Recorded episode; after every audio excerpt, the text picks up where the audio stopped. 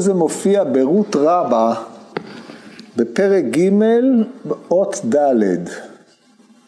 עכשיו רות רבה מדרש אמ, שהנוסח שלו, הארמית שלו היא יותר קרובה לסורית מארמית, ארמית כבדה. היא לא כמו ארמית הארץ ישראלית הרגילה של מדרשי אמ, ראשית רבה ויקרא רבה. ארמית יותר כבדה, אבל גם זה גבול הארמית.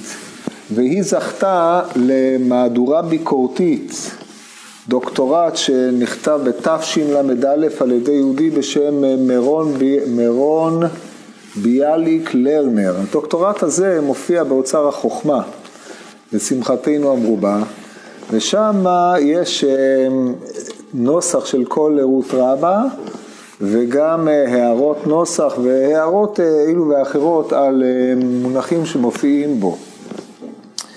טוב, אז אנחנו נקרא את המדרש לפי הנוסח הזה. הוא לא הנוסח שמופיע בפרויקט השו"ת. אבל לפני זה, לפני שנראה את הנוסח הזה, נראה מה כתוב קודם לכן במדרש.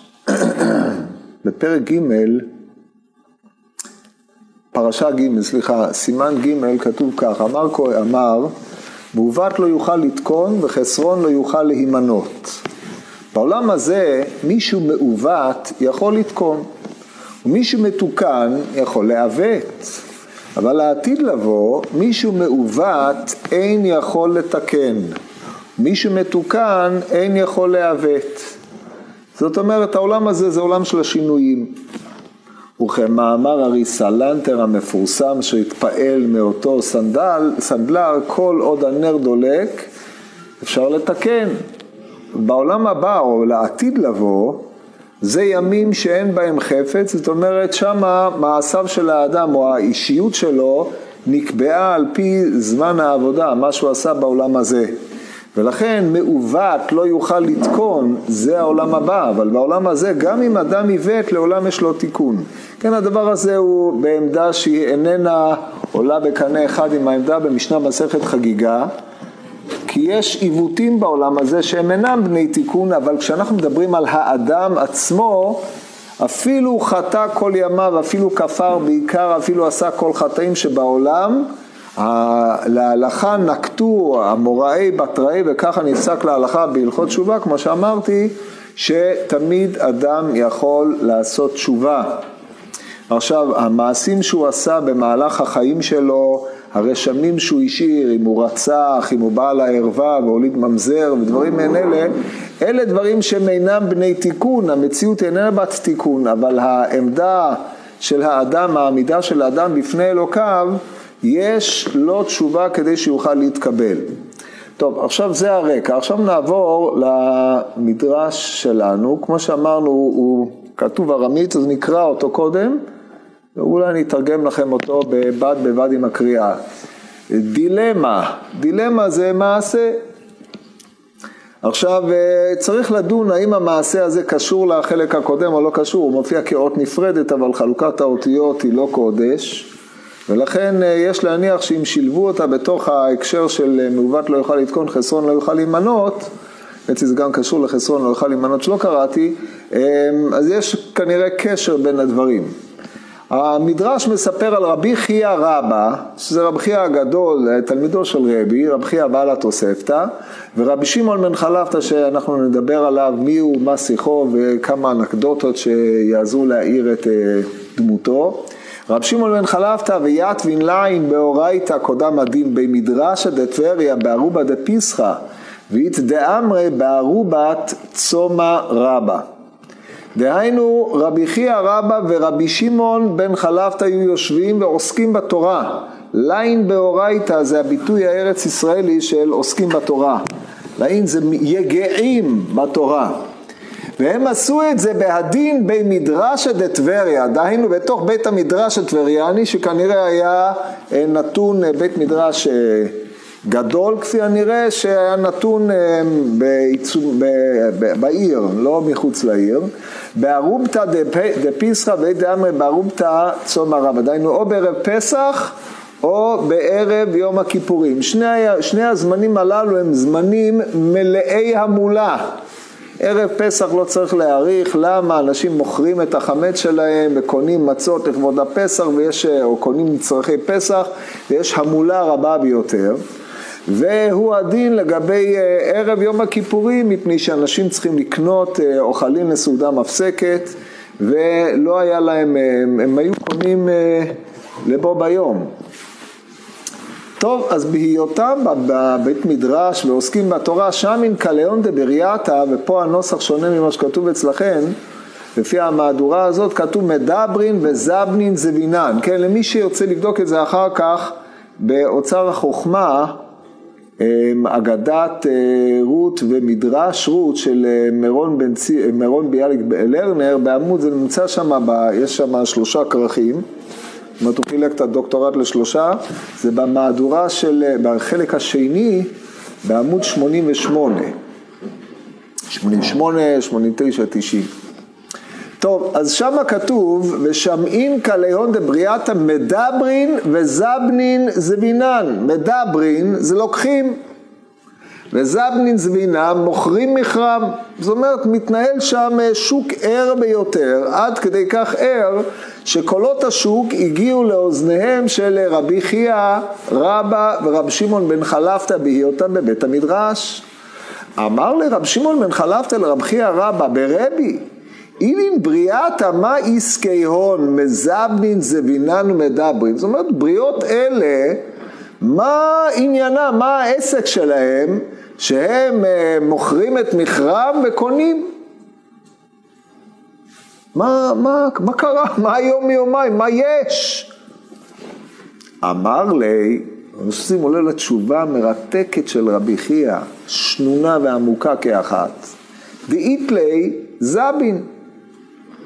דלת לי אזיל גבי מרי אבידתי והוא יאיב לי. מי שיש לו קונה או מוכר. מי שאין לו הולך אצל מרי אבידתי, דהיינו אה, בעל דברו, מי שהוא אה, המעסיק שלו למען האמת, מרי אבידתי, דהיינו מי שהוא עושה אצלו את העבודה או מעשיו, והוא נותן לו. זאת אומרת, לכולם יש. רק צריך לדעת, תלוי, או שנתנו, או שיש לך, מפני שאתה אדם בעל אמצעים, ואם לא, אז אתה הולך למי שמעוניין שתהיה קיים, או תהיה בעל, תהיה נוכח, דהיינו כמו שהאדון זן את עבדו, המעסיק דואג לפועל שלו שיהיה לו מה לאכול כדי שהפועל יוכל לפעול אצל המעסיק. יש פה איזושהי הדדיות, ככה רואה רב חייא את העולם. הוא אומר אם כן תמיד לכל אחד יש מאיפה לקחת ואו שהוא מוכר או שהוא קונה כי יש לו או שאם אין לו אז מישהו שהוא מעוניין בקיומו, מעוניין בזה שיהיה לו, הוא הולך אליו והוא נותן לו. ככה חיים מתנהלים, וזה מה שקורה בשוק, ערב פסח וערב יום הכיפורים, מפני שבפסח עצמו אין עבודה, וביום הכיפורים כולם אה, כמלאכים גם אין עבודה. אמר לי, אז פה מסיק רבי שמעון בן חלף את המסקנה מרחיקת לכת, אומר אף אנא אז לגבי מראה עבדתי והוא יאיב אז אני גם אלך למעסיק שלי והוא ייתן כי לי אין. זאת אומרת רבי חייא בעצם אומר תראה מי שיש לו קונה או מוכר או שקנה או מכר. מי שאין לו צריך לחזר אחר המעסיק לשדד אותו להסביר לו למה חשוב שיהיה לו ואז הוא נותן לו. אז הוא אומר טוב אני אלך למעסיק שלי. והוא ייתן מפני שהרי הוא המעסיק שלי. טוב מה עשה? נפק וצלי בעדי אולוסיס דטבריה. אולוסיס זה מילה יוונית מובהקת, שנחלקו המפרשים בזהויה, כן, אה, הוא שם מפלפל ב... מה, מה זה בדיוק האולוסיס הזה, אבל מביא מליברמן, שזה מקום שהוא נמצא מחוץ לעיר, ששם או שייצרו זכוכית, או בקיצור איזה מקום בודד שלא מסתובבים שם אנשים. עומד רב שמעון בן חלפתא, פונה למעסיק ואומר, ריבונו של עולם, אני, אתה המעסיק שלי, תן.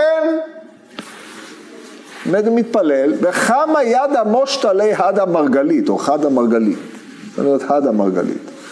רואה יד, מושיטה לו מרגלית. טוב. אז אל טען לגבי רבנו, לקח את המרגלית, הרי מה הוא מבין במרגליות? הוא לא ראה מרגלית מימיו.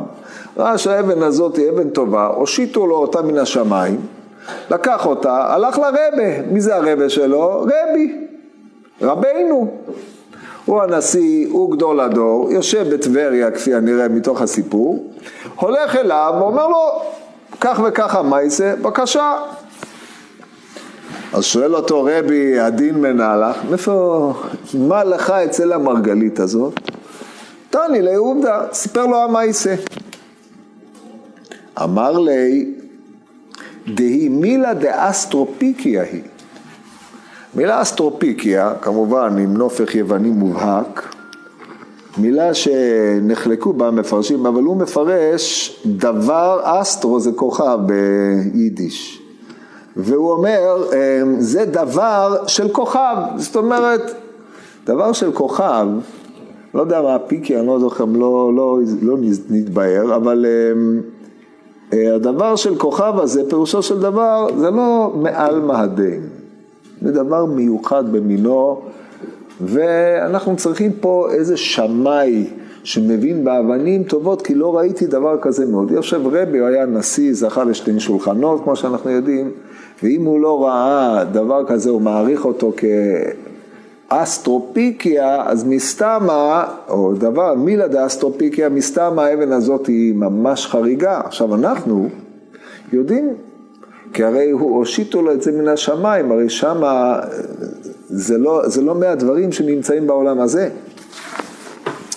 טוב, אז אומר לו רבי, זה מילה דאסטרופיקיה, אני לא יודע להגיד לך מה השווי שלה, אלא התלת דינרים, ואז אילו דבר יומא, קח שלושה דינרים, לך קנה את חפציך בשוק, תשאיר את האבן אצלי, לך תקנה את החפצים שלך בשוק, את מה שאתה צריך ליום הכיפורים, מה שאתה צריך לחג הפסח, אם זה כך או כך, ובתר יומא, דהיינו אחרי עבור היום, אם זה יום, אז זה יום הכיפורים, צבחין קודמי והוא אבי טימית, זאת אומרת אנחנו צבחין קודמי צבחין זה מדברים אודותיו והוא עושה את שלו. דהיינו, אנחנו מדברים אודות האבן הזאת עם מביני עניין, והאבן עושה את שלה, עושה את שלה, פירושו של דבר מתפקדת. בשביל מה קיבלת את האבן הזאת? בשביל שיהיה לך פרנסה, אז היא תדאג לפרנס אותך. נסב תלת דינרין ואזל וזבן זביני ואלה ביתי. כן, לקח שלושה דינרים מרבי, הלך, קנה את קניותיו, הצטרף לכל הקונים שם, גם הוא עכשיו מתייצב עם כסף, קנה בשלושה דינרים את מוצרי החג, או מוצרי אה, ערב יום הכיפורים, ועלה לביתו. בא עם סל מוצרים לאשתו, אז אומרת לו אשתו, אמרה לו, היית את הישרית גניב, התחלת לגנוב, איפה יש לך את זה? אז הוא אומר, היא אומרת לו, כל פועלך, לט יהיה לה מאה מני, ואינון זבינתא מננינון. אם כן, היה לה כנראה חוש הומור אישה חריפת שכל בצורה יוצאת מגדר הרגיל, כמו שאנחנו תכף נראה. בעלת אה, מודעות יוצאת, אה, טיפוס מדהים, זה בעצם השפיץ של הסיפור האישה הזאת. אז היא אומרת לו, לך אין כסף, זה מאנשים שמסתובבים בלי כסף בכיס. הרי כתוב על אה, רבי נחם ורבי יוסי, שהוא נקרא הקדוש, מי שאף פעם לא יסתכל בצורת מטבע. הסיבה שלא יסתכל בצורת מטבע היא פשוטה, כי יש צורה של אה, דמות של אה, חותם של מלך, זה אנדרטה של מלכים עבודה זרה, הוא לא רצה להסתכל בזה, כן? זה חומרה יתרה, לכן הוא נקרא קדוש. הוא גם לא הבין במטבעות כלום, הוא לא מבין איך מתנהלים חיי השוק. אז היא אומרת לו, אדוני, מה, התחלת לגנוב? מאיפה, אין לך, אף פעם אין לך שקל בכיס, איך יש את זה? היא אומרת לו, תשמע, כל מה שיש לך זה שווי של מאה מנה, השדות שלך, הבית שלך, כל זה, והיא כנראה מנהלת את כל העסק הזה, לא בצורה, זה כנראה לא, העסק לא מתנהל מי יודע מה טוב, הם עניים מרודים, אין להם שקל. אז היא אומרת לו, זה, זה כל מה, זה הרכוש שהורישו לך, שנשאר לך, מאיפה יש לך את זה? וינון זה וינטה מננינון, מאיפה הזווינטה האלה? תעני לה עובדה, גם לה סיפר את המייסה. מה הוא סיפר? הוא סיפר שהוא הלך לרבי עם המרגלית, ורבי נתן לו שלושה דינרים, הלך ועשה מה שעשה. אמרה לי, מן את, מן, מן את באי דיה וגנותא חסר מן רגלי לעלמא דעתי? אז הוא אומר לו, תגיד לי, אתה רוצה שהחופה שלך תהיה חסרה את המרגלית הזאת בעולם הבא? לא, מה, מה עובר עליך? אז הוא אומר לו, אז מה נעשה? אמר לה, מה נעביד? אמר לאזיל והדר זבינתא למרהון, וחזר תלתא דינרין למרהון, והדר מרגליתא למרה. מחזירים הכל, מעוות יוכל לתקון. עכשיו נתחיל להחזיר. לך תחזיר את המוצרים אל החנווני שממנו קנית אותם. תיקח ממנו את השלושה דינרים, קח את השלושה דינרים האלה, לך תחזיר אותם לרבי, קח את המרגלית, תחזיר לבעל המרגלית. פשוט. טוב.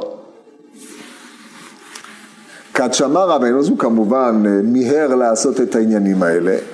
הגיע עם השלושה דינרים לרבי, אמר לו רבי, קח את השלושה דינרים, תן לי את המרגלית, אני רוצה להחזיר אותה. עכשיו זה בשיא התמימות. שמע רבי את הדבר הזה, אמר, כד שמע רבינו שרי ומצטערה, התחיל להצטער, חבל עד שסוף סוף זכינו למרגלית מעולם האמת, שנוכל לעשות איתה משהו, וסוף סוף לאדם הזה תהיה פרנסה, כי המרגלית הזאת כנראה מרגלית הדלת בתימי, דהיינו אין בה שום חיסרון מושלמת בצורה שלא קיימת בעולם הזה, כי הרי היא לא באה מהעולם הזה, אז uh, צר היה לו לרבי שאותו חסיד יחזור לעוניו. אז הוא אמר, רגע, מה... מאיפה האייצה הזאת? מעיקר מייקה סבר, ובסוף מייקה סבר, אז הוא הבין שיד אשתו פה בוחשת בכל העסק. אמר לה, שלח והייתי אתה, שלח, תבוא עם אשתך. בקיצור, אם הגיע לשם, פה אתם רואים שהוא כבר נעלם דום, כאשר אשתו הולכת לנהל פה ויכוח עם רבי. אמר לה, כל הדין צערה להדין צדיקה? תגידי לי, מה את עושה? את רוצה להחזיר לצדיק הזה את כל הצער שהיה לו עד היום? תסתכלי איך הוא נראה, תסתכלו איך חייתם, בעוני, עד שקדוש ברוך הוא ירחם עליכם פעם אחת. שלח לו בזכות תפילותיו, שלח לו מרגלית שהיא תעמיד אותו כאחד מעשירי טבריה. את רוצה להחזיר אותו לעוניו?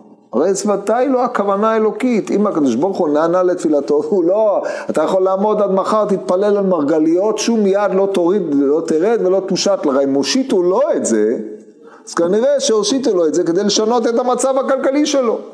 כדי שתחיו בנחת ובטוב, לא כמו שאתם חיים. אז זה, כל זה כלול במשפט, כל הדין צרה להדין צדיקה. אמרה לי, מה את באי? דעה וגינוני חסר מדידכון, חדה מרגלה, מרגלה, לעלמא דעתי? אומרת, היא אומרת לו את מה שהיא אמרה לבעלה, תגיד לי, מה אתה רוצה? שהחופה שלו, גינוני זה חופה, החופה שלו תהיה חסרה מרגלית אחת משלכם לעולם הבא? אתה היית מוכן שבעולם הבא החופה שלך יהיה חסר לה מרגלית? לא, אז גם הוא לא. אז זה מה שאתה רוצה? הרי לא מתאים. ואז עונה לרבי, הכל בסדר, לא יהיה חסר כלום.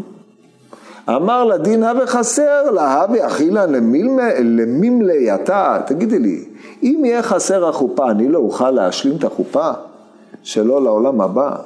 אני אדאג לו שהחופה שלו לא תהיה חסרה לעולם הבא. מה היא תענה? אף אחד לא חזר משם, לא הוא ולא היא. אבל עם רבי לא מתווכחים על מה שקורה בעולם הבא.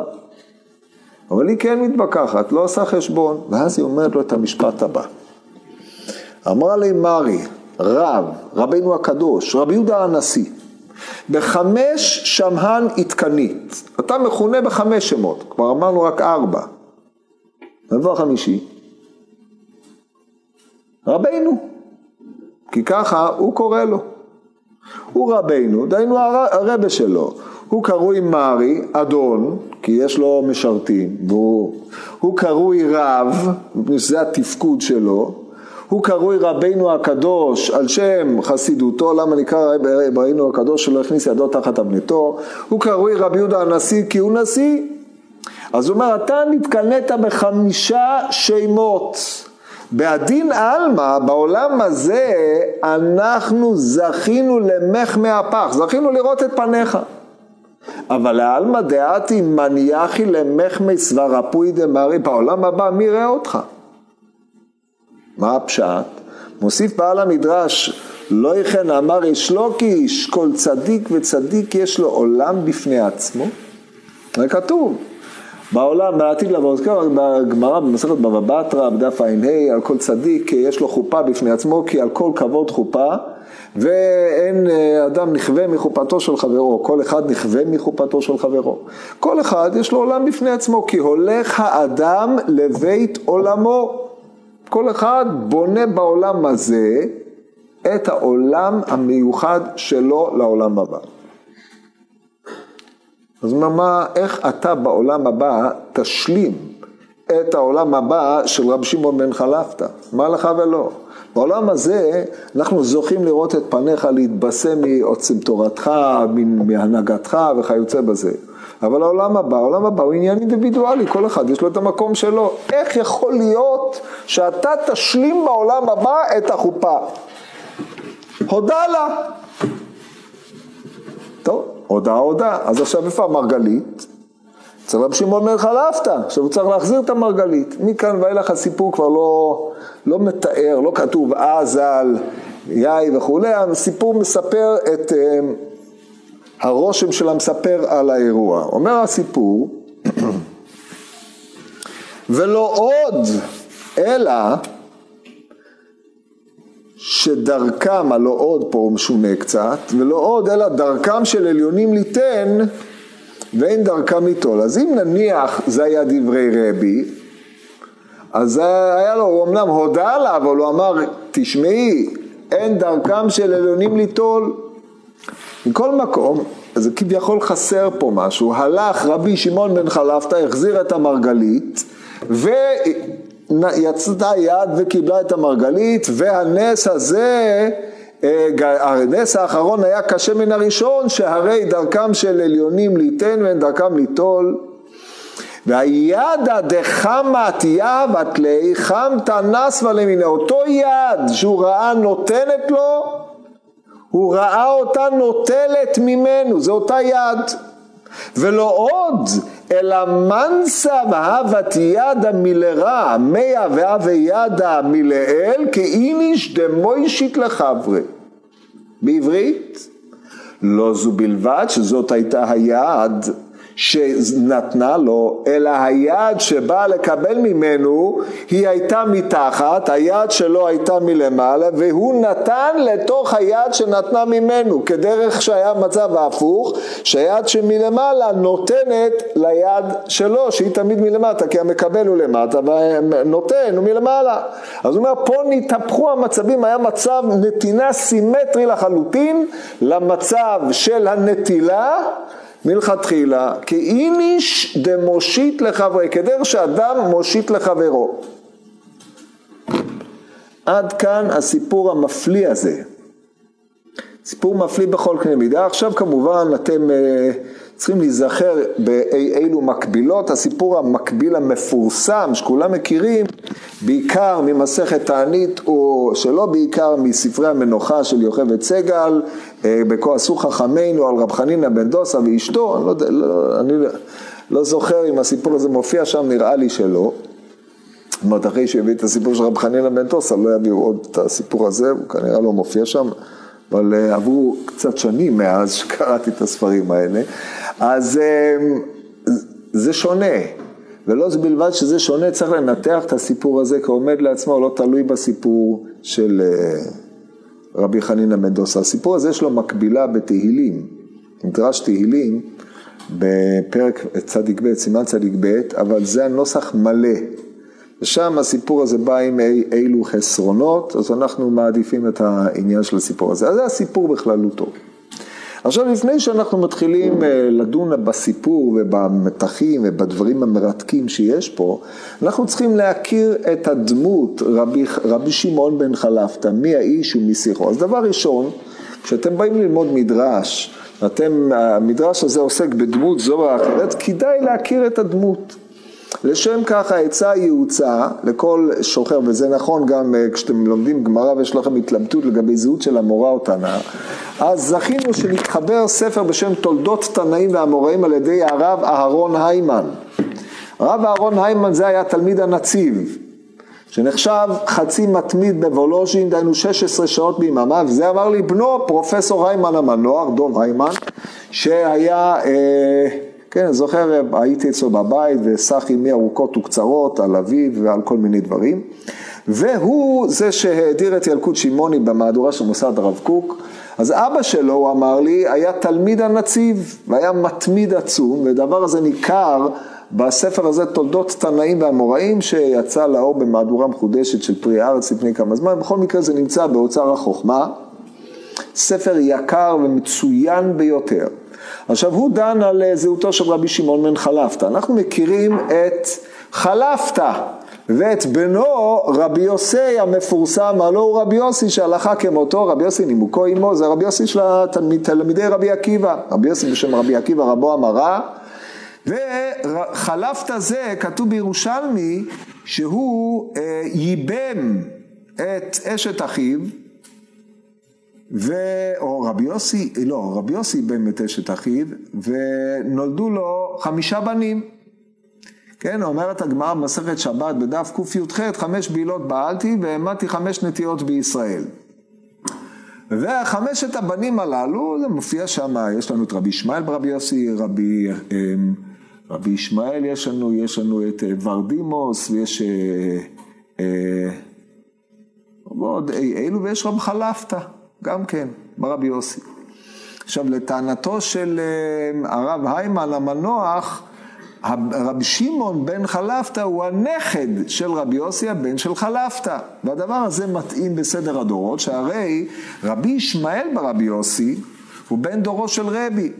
כן, הם היו בני אותו גיל, ורבי יוסי היה דור לפניו, כמו שאומרת הגמרא בשבת בדף נ"א. רבי ישמעאל ברבי יוסי ממלא מקום אבותיו הווה, וכבר ואמר רבי כבר הורה זקן, דהיינו רבי יוסי. על כל פנים, רב שמעון בן חלפתא זה הוא חברו של רבי חייא, שהוא תלמיד רבי, והוא עצמו תלמיד רבי שקורא לרבי רבינו, אם כן לפי סדר הדורות מאוד מסתבר שהוא יהיה אה, בן דורו של, אה, או נכדו של אה, רבי יוסי זה. עכשיו מרבי שמעון בן חלפתא אין לנו כמעט מימרות בש"ס, יש משנה במסכת אבות, מופיע מימרה של רבי שמעון בן חלפתא, יש איזה מימרה אחת חצי הלכתית, אבל באופן עקרוני רבי שמעון בן חלפתא שייך לקבוצה הקרויה חסידים, שנכתבו עליה אי אילו מאמרים או מונוגרפיות, גד בן עמי צרפתי בתרביץ באיזשהו שנה, לא יודע, אני ראיתי במאסף תרביץ, דיבר על אה, חסידים ואנשי מעשה, על האפיון של הדמות שלהם, הוא דיבר גם עליו. ואנחנו ניתן אי, אה, אי, כמה אנקדוטות לאפיין אותו, אבל קודם כל, מהו החסיד? יש לנו דוגמאות מפורסמות של החסיד, זה רב חנינא בן דוסה, שהוא חסיד מפורסם. יש לנו חסיד נוסף, הלא הוא רבי פנחס בן יאיר, כן? החסידים, יש לנו את החכם ואת החסיד. לא שהחסיד לא היה חכם, אבל הוא התאפיין בחסידותו. גם חוני המעגל מבחינה זו שייך לקבוצת החסידים, ודיברנו על זה כשדיברנו על חוני, הוא הדין לבן, לנכדה, לנכדה וחנן הנחבא ואבא חילקיה הם חסידים. עכשיו הם לא הסכימו להיות ניזונים מהתקציב של בית המדרש, כן, הם לא, הם, הם היו אנשים שקיימו בעצמם יגיע כפיך כי תאכל אשריך וטוב לך. ועסקו בכל מיני אה, מעשים ומלאכות, מחד גיסא, מאידך גיסא היה להם קשר ישיר עם הקדוש ברוך הוא, כמו שאומרת הגמרא על היחס בין רבן יוחנן בן זכאי לבין רב חנינא מנדוס, אני כשר לפני המלך והוא כעבד לפני המלך. עבד לפני המלך, הוא עומד ומשרת את המלך בכל יום, זה הדיון שיש לו. אומר רב חנינא מנדוסה יוצא לדרך, יורד גשם ויש לו שק של מלח, אומר ריבונו של עולם, כל העולם בנחת, חנינא בצער, הפסיקו הגשמים, הגיעו הביתה, אומר ריבונו של עולם, כל העולם בצער, חנינא בנחת, התחילו הגשמים. ככה מתנהלים העניינים. זה מערכת היחסים בינו לבין בורו. הוא מראה עובדה, הוא המעסיק שלו והוא העבד שלו בעולם הזה. כל מעשיו מכוונים לשם שמיים, אין לו למי לגרמי כלום. ולכן הם בדרך כלל היו עניים מרודים, הם לא רצו לקחת או ליהנות מן העולם הזה כלום, אלא מה שהוא היה צריך לקיומו. כי הקדוש ברוך הוא, כאשר הוא שם אותו כעבד בעולם הזה, העבד צריך ליזון, כי אחרת העבד ימות, אז מה שהוא צריך למזונו, מבחינת צדיק אוכל לסוף הנפשו, זה מה שהיה לו, ולכן חנינא בני, די לחנינא בני, הגמרא בסוף פרק שני של מסכת ברכות, בקו חרובין מערב שבת לערב שבת, למה הוא צריך יותר? זה מה שהיה לו בעולמו. זה דמות החסיד. דמות החסיד קרוב אצל הקדוש ברוך הוא, נכנס שלא ברשות. מבקש והקדוש ברוך הוא עונה, הוא אף פעם לא מבקש על עצמו כלום.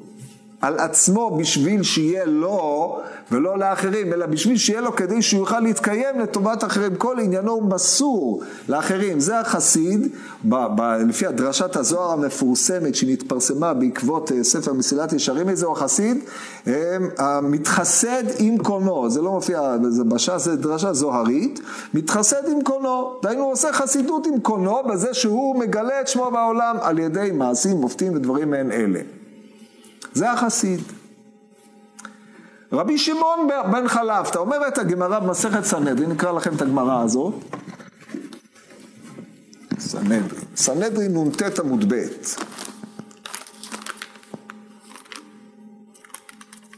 מספרת הגמרא עליו, כתוב כך: רבי שמעון בן חלפתא וקאזיל באורחה פגעו בו הנח ארייבתא דהא וקנה המלאה פי. בקיצור, הוא הולך בדרך, ארץ ישראל כידוע, ארץ ישראל בזמן המשנה והתלמוד עדיין היו פה אריות ונמרים ודובים וזאבים ועוד אה, אילו אה, חיות רעות שהסתובבו בשטח, לא היו בעיר אבל היו בשטח, אנחנו יודעים את זה מהמקרא ואנחנו יודעים את זה גם מהתלמוד. בקיצור, וגם מהמשניות, הוא מסתובב ופתאום נוהמים למולו שתי עריות. ערים נוהם בדוב שוקק, כתוב במשלי, מושל רשע על עמדה, זאת אומרת, הארי הזה עומד לטרוף. אז הוא מסתכל על האריות האלה, אומר, ריבונו של עולם, הכפירים שואגים לטרף. הם רעבים, תעשה משהו. לא שהוא אומר, הם יטרפו אותי, הוא חס על הכפירים האלה. אז מה קרה? אומרת הגמרא, נחתו ליתרי אטמתה. ירדו להם שתי, שתי חתיכות סטייק ענקיות, ירדו מן השמיים. הם אכלו אחד, הוא לקח אחד.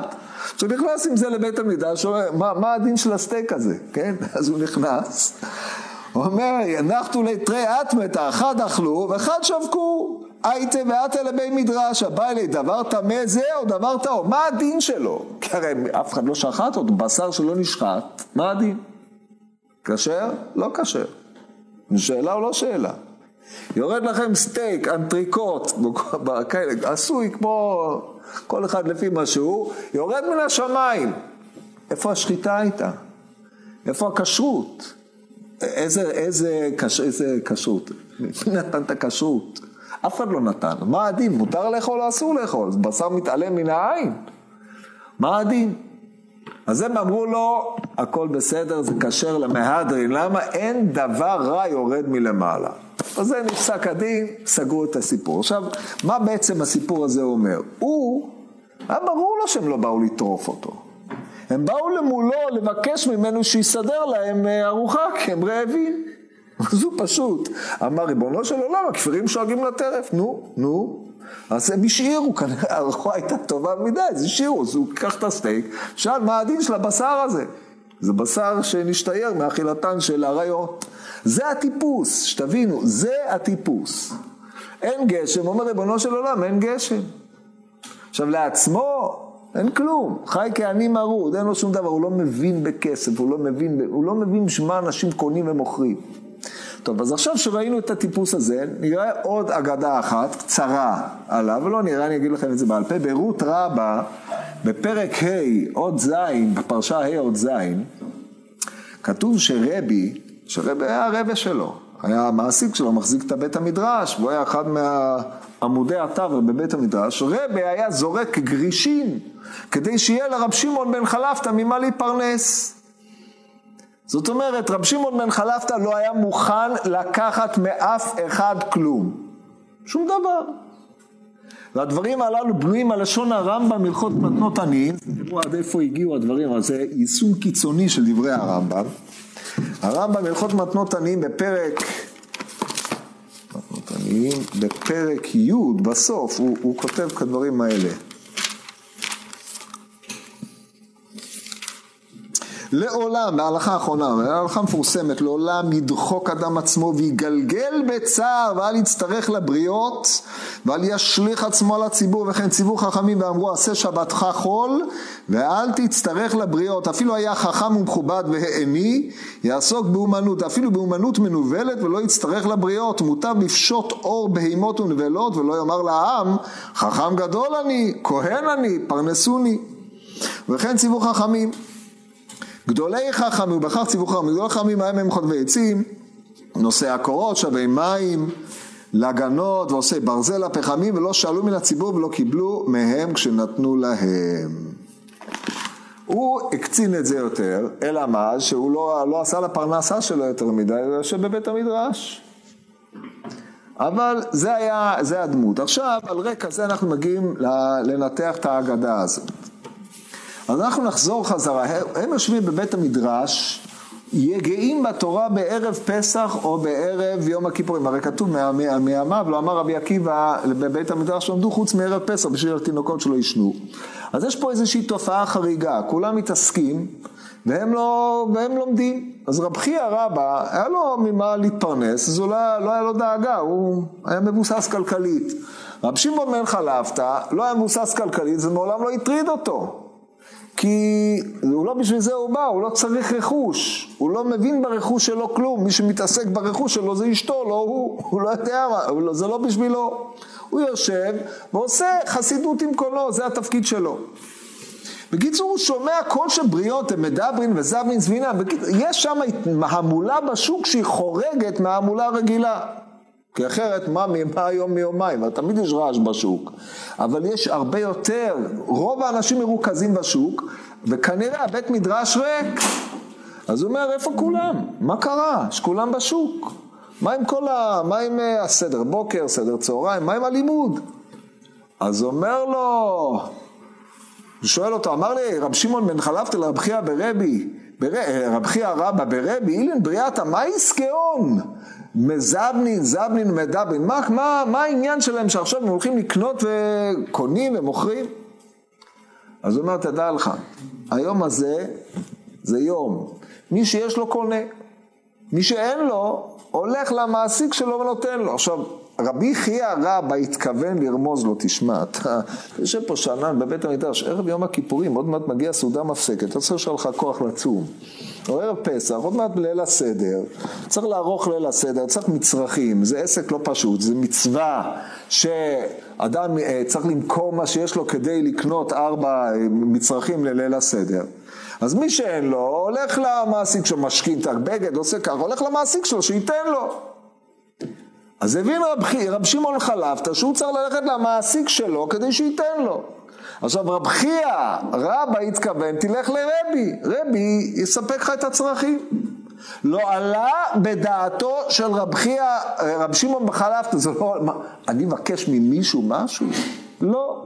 הדבר הזה נוגד את אתוס החיים שלו, צורת החיים שלו, הוא לא ניזון מבני אדם, לא לוקח מאף אחד כלום. אם הקדוש ברוך הוא רוצה שיהיה לו, יהיה לו. עכשיו זה מידת ביטחון שהיא איננה מידתו של כל אחד.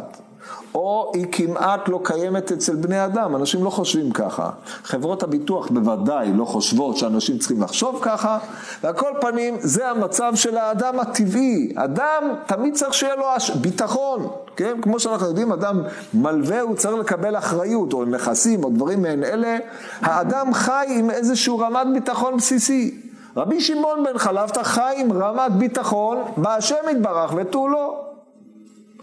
אז לכן אם הוא אמר לו שצריך ללכת ולבקש ממרי עובדא, אז הוא הולך למרי עובדא, מי שהעמיד אותי בעולם הזה כדי שאני אעבוד אותו, הוא צריך לספק לי את הצרכים בשביל הפסח. אז הוא הולך, מתפלל לקדוש ברוך הוא. עכשיו הקדוש ברוך הוא יכול לתת לו שלושה דינרים. הרי זה מה שהיה צריך, הרי במצרכים בתכלס, מה הוא היה צריך? יותר מהמצרכים של ערב יום הכיפורים או ערב הפסח הוא לא היה צריך במילא. אז מה צריך לקבל מרגלית? אבל הוא לא חושב ככה. זאת אומרת, זה רק מחשבה של מישהו שחי לפי יהיה לי, יהיה לי ספיירים, יהיה לי תוספת, יהיה לי פחות או יותר וכן הלאה. ושימו לב, הדבר הזה מאוד חשוב. מבחינתו יש מרגלית, מה שהוא עושה, הוא הולך לרבה, קח את זה, תגיד לי מה אני עושה עם המרגלית הזאת, אני עכשיו צריך לקנות, אה, הוא נתן לי את זה כדי שאני אקנה מצרכים. זה, מרי עובדה שלו נתן לו כדי לקנות מצרכים. עכשיו, הוא לא היה חסר בינה ללכת לשוק לקנות עם המרגלית הזאת, כי אף אחד לא היה מוכן לקחת ממנו את המרגלית, כי היו חושבים שהוא שדד איזה בנק, או שדד איזה משהו, אז לכן הוא הלך לרבה. אז הרבי, הרבי, רבי שלו, רבי, רואה את הדבר הזה, ומבין מיד הבנה ברורה. מן השמיים, הוא לא אומר לו את זה, מן השמיים החליטו לשנות את מצבך הכלכלי. זה הרי ברור לנו מהמשך הסיפור. אומרת, ברור לחלוטין שרבי אומר, אדם שמתפלל לפני בורו ונותן לו מרגלית דלת בתימי, דהיינו מושלמת, הוא נותן לו, הדבר הזה הוא אוצר, הוא נתן לו אוצר, או הוא מצא אוצר. ובשביל מה הקדוש ברוך הוא נתן לו את האוצר הזה? לא בשביל לספק את צורכי ערב יום הכיפורים או את ערב הפסח, אלא בשביל לשנות את כל צורת החיים שלך. במקום שתחיה במצב של ניבול, במצב של עניות, וזה העיניים שדרכם רבי מודד את הדברים האלה. הוא רואה את החיי חסיד, רבי היה חסיד, הרי רבי השית עשר אצבעות כלפי מעלה ואמר לו נהניתי מהעולם הזה כלום בגמרא מפורשת. שואלת הגמורה, והרי לא פסק מעל שולחנן, צנוע וחזר. בקיצור, גמרא במסכת עבודה זרה, וצריך להסתכל גמרא במסכת כתובות בק"ג במותו של רבי, אבל זה מה שנאמר על רבי. רבי חי באושר עצום ולא נהנה מן העולם הזה כלום, לא לקח מכל האושר שהיה לו שום דבר שהוא לא היה צריך לקיומו. שזה מדרגה יוצאת מגדר הרגיל, מדרגה מדהימה ביותר. אז רבי מבין שאם נתנו לו, לאותו רב שמעון חלפתא החסיד, מרגלית, זה כדי שהוא גם כן יחיה ככה, יעשה צדקות, יעשה כל מיני דברים שהוא אף פעם לא עשה מסיבות ברורות, לא יכול היה לעשות. עושה חסידות בדרך אחרת, אבל זה מה שהוא היה צריך לעשות. אז לכן בהתאם לזה אומר לו רבי, קח את המצרכים לחג, ובזה בעצם רבי הבין או בזה נתקיימה כוונתו של רבי חייא רבא, לך למעסיק שלך והוא ייתן לך את הצרכים. ורבי הבין שהקדוש ברוך הוא, בזה שנתן לו את המרגלית ושלח אותו אל, אל רבי, שרבי ינחה אותו כדי לשנות את המצב שלו. טוב, אז עד כאן ההשקפה הראשונה. רבי שמעון בן חלפתא לא חלם בעניין הזה, זה, הוא לא, לא הבין מזה שום דבר, הוא קיבל את המצרכים מרבי, הוא חשב שרבי עכשיו קונה ממנו את המרגלית. עכשיו זה יהיה אצל רבי, ובסדר, זה מה שהשם נותן לו, זה מה שהוא צריך לעשות. אז הוא הולך, קונה את המצרכים לחג, שזה מה שהיה צריך לעשות, לפי מה שרב חייא רבא אמר לו. עכשיו רבי, רבי שמעון בן חלפתא, כמו שאנחנו רואים בהמשך, אשתו נתנה פרשנות אחרת לחלוטין לכל הסיפור. הוא בתמימות הבין שאם עכשיו כל אחד צריך ללכת למעסיק שלו כדי שיקבל את צורכי הפסח, אז הוא הלך למעסיק שלו, זה שהקדוש ברוך הוא, במקום לתת לו דינר או של, שלושה דינרים, נתן לו מרגלית, מה הוא יכול לעשות? זה, הוא לא קבע לקדוש ברוך הוא מה לתת, אבל הוא קיבל את זה לצורכי הפסח. הדבר הזה הוא לגיטימי לחלוטין מבחינתו. כי הוא לא קיבל את זה מאף אחד, לא נטל ממנו כלום, אלא באשר הקדוש ברוך הוא רוצה שהוא יקיים את חג הפסח, נתן לו מה שהוא צריך לחג הפסח. מגיע אל אשתו הביתה, והיא אומרת לו, תגיד לי, מה אתה גנב? מאיפה יש לך כסף? אז הוא סח לה את כל אותו המעשה, ואז היא אומרת לו, תגיד לי, אתה לא מבין? אתה לא מבין מאיפה המרגלית הזאת מגיעה? היא מגיעה מהעולם הבא שלך.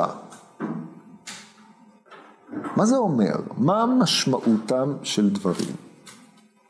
עכשיו פה אנחנו צריכים להבין היטב את משמעות הדברים הללו, לא להגשים ולא, כי הסיפור הזה הוא סיפור של חכמים.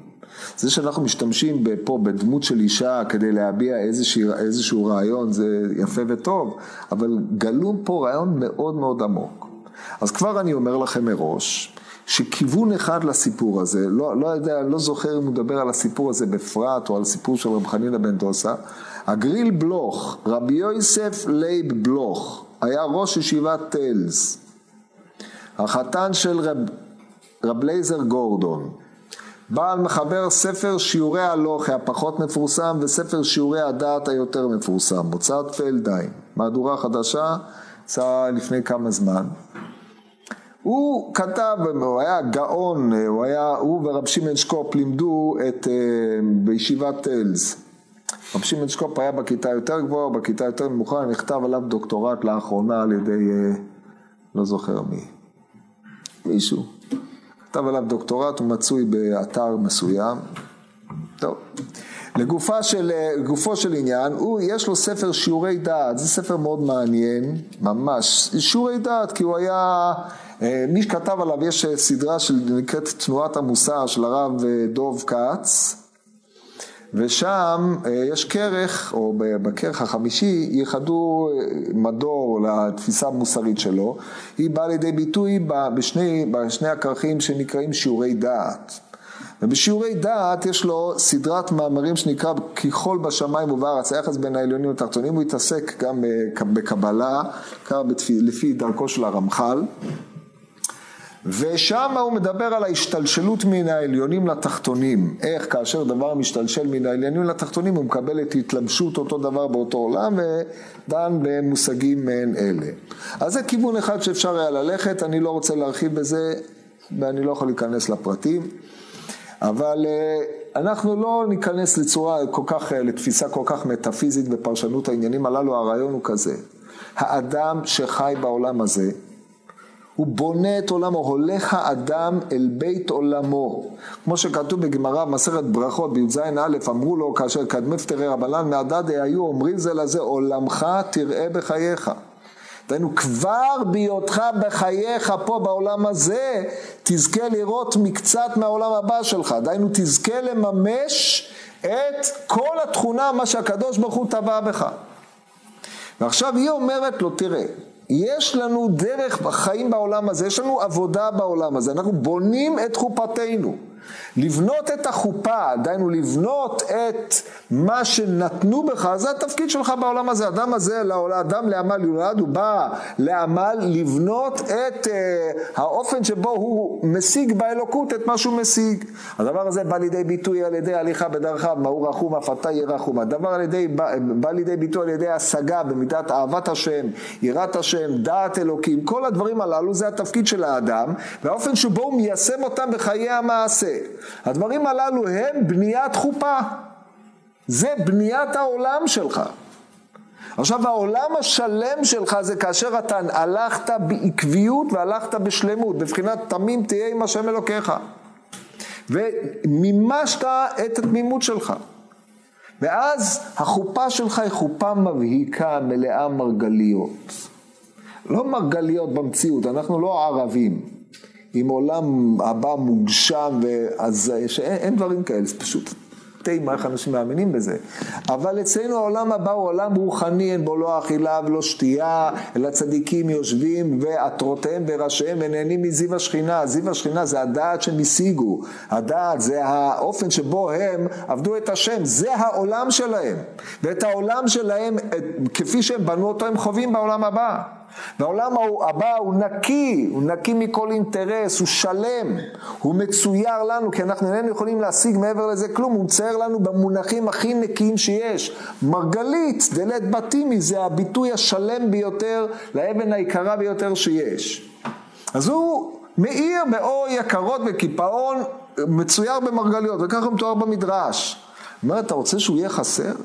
אתה לוקח מרגלית מהעולם הבא שלך, במילים אחרות אתה משנה את דפוס ההתנהגות שלך? אתה לוקח ממישהו משהו כדי לעבוד את הקדוש ברוך הוא? ויותר מזה, לא זו בלבד שאתה לוקח, אתה לוקח מחלקך, מפני שבזה שאתה נזקקת לצ... לבקש עבור צרכיך, שזה נוגד לחלוטין את דרך העבודה שלך, זה פגיעה בחופה שלך.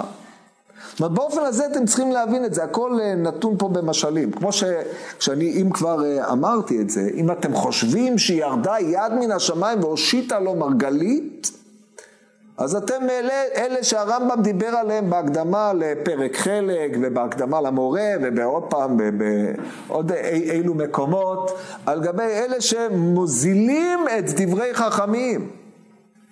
ההגדה מציירת את זה כציור שאנחנו נבין, מבחינתו הושיטו לו את זה מן השמיים, יכול להיות שהוא הלך ומצא איזה מרגלית, זה לא משנה לנו איך זה אירע. הריאליה שבסיפור פה היא לא מעניינת, מעניין האופן שבו הוא רואה, הוא נמצא במערכת קשרים עם הקדוש ברוך הוא, יוצא להתפלל במקום מסוים, ושם מזדמנת לו המרגלית, אם זה על ידי יד שהוריד, זה לא משנה, ככה הוא רואה את הדברים. זה מה שהוא רואה וזה מה שיש לו. וזאת הפרשנות שלו, מבחינת הפרשנות שלו, הצד הריאלי, איך המרגלית הזאת נכנסה לכיסו, היא לא מעניינת אותנו. מה שמעניין אותנו זה נקודת המבט של הסובייקט הזה, שהוא עצמו מופיע פה בתור סיפור, כאיזשהו לקח לחכמים. אשר על כן, היא אומרת לו, תשמע, אתה, לא מבין את האירוע. זה שהקדוש ברוך הוא סייע לך בעולם הזה, זה לא כמו שהוא שלח שתי סטייקים בשביל האריות. ששם הרי לא ביקשת לעצמך, פה אתה לוקח לעצמך. אדם שלוקח לעצמו פוגם בחופתו, כאשר המהות של החופה זה מי שעובד את השם בלא להזדקק לצורכיהם של הבריות. אם לא להזדקק לצורכיהם של הבריות, מי התיר לך להזדקק לצורכי מקום? וקל וחומר הדבורים. הוא שם אותך בעולם הזה והוא דואג לך, אם אתה צריך יהיה לך, אם אתה לא צריך, לא, אם לא צריך שיהיה לך, לא יהיה לך. זה שיטת העבודה שלו. תפקיד שלך לטפל באחרים, לא בעצמך. זה איך אתה יכול לא לקחת ממישהו, אתה לא לוקח מרבי כלום, אבל אתה לוקח מהקדוש ברוך הוא אומר ריבונו של עולם, אתה מעסיק שלי, תן. אין, אין, אין דברים כאלה. היא אומרת, זה לא נכון, אתה לא מבין. אם נתנו לך, זה לא כמו שרבי פירש לך, שאם נתנו לך, או כמו שרבי התכוון, שעכשיו אתה תשנה את אורח החיים שלך ותעבור לאורח חיים אחר. זה האופן שבו רבי חי את עולמו הוא. ובעולמו הוא החופה שלו, שלו שלמה. אבל העולם שלך, שהוא בנוי על עולם שאתה לא נוטל מאדם, לאדם כלום, ולכן אתה גם לא יכול לתת, חוץ מחסידות, אתה לא יכול לתת כלום כי אין לך מה לתת. זה העולם שלך, ואם אתה תפגום בו, הוא יהיה פגום. ככה אמרה לו, והוא, נפקחו לו עיניים. כי הוא חשב, כמו שרבי חייא חשב, אתה הולך ומקבל מהמעסיק מה שצריך, כי הוא רוצה שיהיה לך. הוא אומר, לא, הוא נותן לך מפני שאתה בחרת לשנות את הדרך, אבל תיקח את זה בחשבון. טוב, היא הולכת, אה, הוא הולך לרבי, רבי מבין שזה לא הוא, כי אחרת היה קשה לה מעיקר מייקה סבר, בסוף מייקה סבר, צריך, אה, איך השתנה ואמינא, אז חייב להיות שיש גורם אחר. אז הוא אומר, טוב, אני מבין מאיפה זה בא, מי שמנהלת לך את הבית, הרי מאיפה יש לה משהו? אין לה. הוא אף פעם לא התעניין בצורכי הבית, למרות שהוא חתם על הכתובה, זה היה ההסכם שלהם, אתה לומד, עושה חסידות, ואני מעמידה את הבית, כן, שני צדדים באדם, מטפלת בזה, אל תדאגי, הכל בסדר, וככה שיים הבנה מעשית, באה בא לרבי, רבי אומר לה, תשמעי, החליטו לשנות לכם את החיים. אומרת, זה מה שאתה חושב. אצלנו אי אפשר לשנות את החיים, אנחנו בחרנו בחיים האלה. שינוי בחיים זה שינוי של האידאה שאנחנו בונים בעולמנו. אתה תשלים? מה כן? אומר איך תשלים? העולם שלך והעולם שלנו לא נפגשים. בעולם הזה אנחנו זוכים לראות אותך כדי לבנות את העולם שלנו, אבל בעולם האמת אתה נמצא בחופה שלך ואנחנו, או רב שמעון נמצא בחופה שלו, הם לא חופות נפגשות. אתה לא יכול להשלים שום דבר. זה המעשה. עכשיו נשאלת השאלה, למה לקחו ממנו? אז הוא החליט להחזיר, אז הוא החזיר את המצרכים, בסדר, בעל המכולת הסכים כנראה לעוד קליינטים, רבי קיבל את הכסף חזרה למה שלא יקבל, ולמה הקדוש ברוך הוא קיבל? הרי כתוב שמן השמיים נותנים, ראיתם אי פעם גשם עולה למעלה, מזין, אין, אין לו מה לגדל, הקדוש ברוך הוא משפיע, הוא לא מקבל, הוא מקבל תפילותיהם של ישראל בשביל עצמם, אבל הוא לא לוקח לעצמו כלום. רק כיוון שהלקיחה הזאת הייתה מתוך חוסר הבנה, והלקיחה, הנתינה הזאת, אומר ריבונו של עולם, אני ממשיך בדרכי שלי, אז למה שהקדוש ברוך הוא יפריע לו? לכן יש פה חריגה יוצאת מגדר הרגיל, היד שהושיטה היא היד שקיבלה והוא הושיט ליד. ההושטת יד זה ממקום כביכול, הוא מחזיר לחופה שלו. זה המשמעות. העובדה שהוא מחזיר לחופה שלו פירושו של דבר שעכשיו הוא הבין את המשמעות של העבודה של החופה שלו. הדבר הזה היה בלקח ללמד שלא זו בלבד שאתה נוטל, לא, אתה לא נוטל מבשר ודם אלא רק נותן, אתה גם לא נוטל משמיים אלא רק משפיע. אם אתה נותן לשמיים, וזה כל התפקיד שלו, שזה בחינת עושה חסידות עם קולו, נותן, הקדוש ברוך הוא נתן אפשרות לאדם לסייע לו בבחינת תנו עוז לאלוהים. או כמו שאומרת הגמורי, היה לך לעוזרני מיד, כן, גמרא במסכת שבת? כן, אה, שבת, פ"ח עמוד ב', לא, פ"ט עמוד, שם בפ"ט, היה לך לעוזרני מיד, אתה, אתה יגדל נא כוח השם כאשר דיברת לאמור. כמה אנשים יכולים להגיד דבר כזה? כמה אנשים יכולים להעמיד את עצמם בעמדה של היה לך לזה הקדוש ברוך הוא עשה חסד עם האדם שאפשר לו להיות פועל באופן הזה. אבל אם זה האופן שבו הוא פועל, אז מה פתאום, למה שהוא לא יוכל לתת את המרגלית חזרה? אז זה נקודת החידוש, אף אם זה היה למישהו אחר, בחיים הוא לא יכול היה להחזיר, אין דבר כזה, הוא כאילו לא חי בעמדה של אני משפיע, באתי לתקן את העולם, או באתי לתקן, לפעול חסידות עם קוני. אבל מי שזה ה...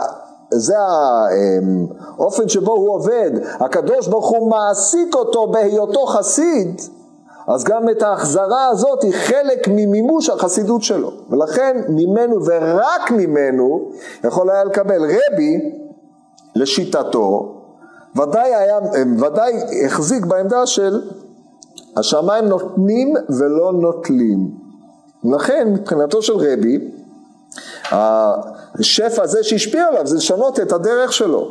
שהוא ראה בדרך של עניות, רבי היה צריך לדאוג לו, כן, היה זורק, והוא היה מוצא, מרים ומתפרנס, כמו שכתוב שלך תהיה צדקה, אם מצא אני, אני שמתפרנס מן האדם שלא מדעתו, זה צדקה לאדם, אדם זוכה בזה, כך אומרת הגמרא, מופיע גם במדרש, אבל, וזה תפקידו של האדם שיש לו, לחלק, אבל תפקידו של האדם שאין לו, אז הוא לא, אין לו מה לחלק, אבל ודאי בוודאי שרבי הבין שאדם שאין לו, מן השמיים נותנים לו, זה כדי שיהיה לו והוא יפעל עם זה. אומרת לו אשתו, לא, לא. זה לא כדי שנוכל להמשיך לבנות את החופה, אלא זה הורס את החופה שלנו. זה הלקח של ההגדה הזאת, בשלב הזה ככה הבנו את זה. טוב, אז זה עד כאן.